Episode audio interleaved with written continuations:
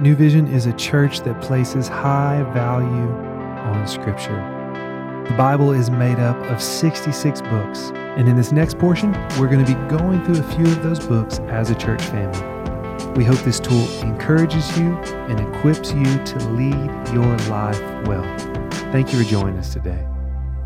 Hello, everybody. My name is Danny. I am one of the pastors here at New Vision, and I am super excited to be with you today as we continue reading on in our series, Never Lost. Today, we're going to be reading in John 11, verses 38 through 44. I will be in the NIV translation.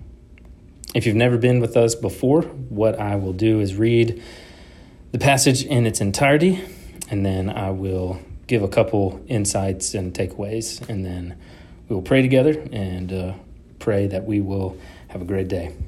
So let's read verse 38. Jesus, once more deeply moved, came to the tomb. It was a cave with a stone laid across the entrance. "Take away the stone," he said. "But Lord," said Martha, the sister of the dead man, "by this time there is a bad odor, for he has been there for 4 days." Then Jesus said, "Did I not tell you that if you believe, you will see the glory of God?" So they took away the stone. Then Jesus looked up and said, "Father, I thank you that you have heard me. I knew that you always hear me, but I said this for the benefit of the people standing here, and they may believe that you sent me."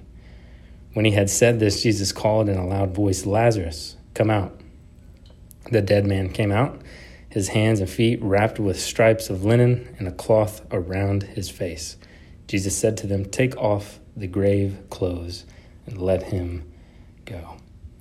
Man, there's so much here in just a few verses that we see Jesus do.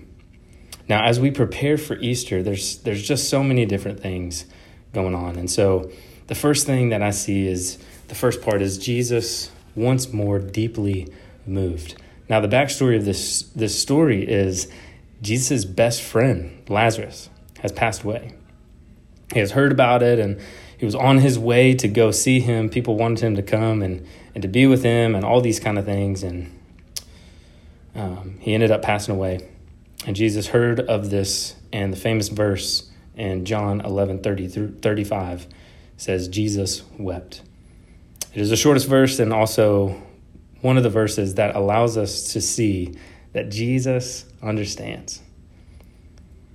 So I've heard pastors growing up all the time, it's like, "Hey, Jesus understands you. He's there with you. He's been there. He's done that," all that kind of stuff. And as a kid, I didn't really know. But my dad passed away last year in April. And it was weird. There was a moment that he was in hospice.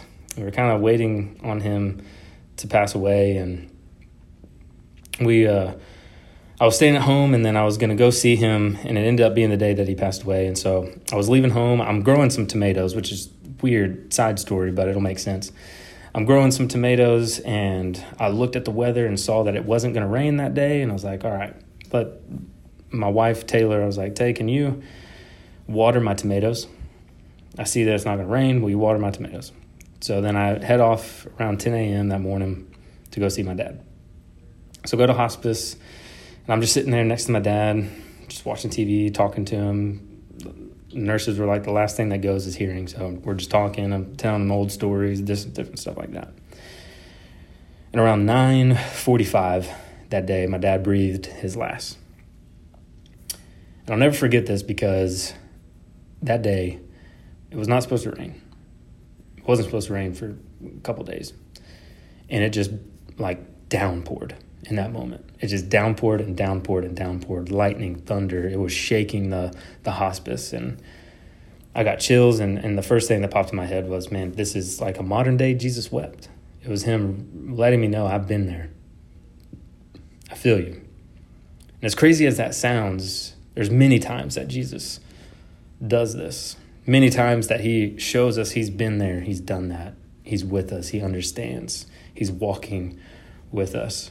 And I'll never forget that moment, because it felt so real. In the scripture where he draws near to the brokenhearted. And you see Jesus here so real in verse 38, once more deeply moved. He came to the tomb, and he knew he was going to call Lazarus out and raise him to life. And he was going to see his friend again. But he was just so broken that his friend died, because he'd walked with this person. Just like I was so sad about my dad, and I still am. I'm still walking through the grief. It's only been a year. But we see just the realness and rawness of Jesus. And that's our King. He's not just this angelic being that isn't willing to help or isn't willing to meet us right where we are. Because he is. He's willing. He's there. He meets us.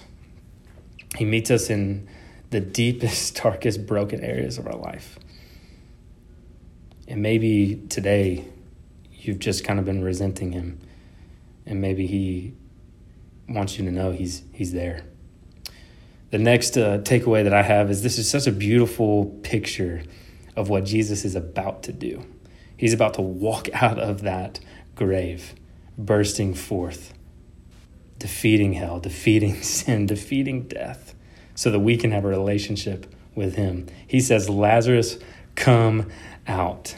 And when Jesus will raise from the dead later on in the next couple chapters, this is his moment shouting at you, hey, come out. Because if you have a relationship with Jesus, you were once dead, and your hands and your feet were wrapped in striped linen and cloth around your face. And Jesus said, take off the grave clothes and let them go. That's what he says to us, about us. Because if we have accepted this free gift of salvation from King Jesus, then we are made new. The old is gone, the new has come. We are alive in Christ. And this is such a beautiful picture of what he does for us. So I don't know where you are today. I don't know if you have a relationship with Jesus, or you're still on the edge, or you know somebody that is just kind of contemplating. We would love to help. As we've been talking about, we have our Next Steps phone. You can text us 615-25-STEPS, and we would love to help you. And you can reach out to us as well on our website. And as we prepare for Easter, we're just so excited for this next week. And I just want to challenge us to kind of slow down and sit in the suffering of Jesus, to reflect on what he's done for us.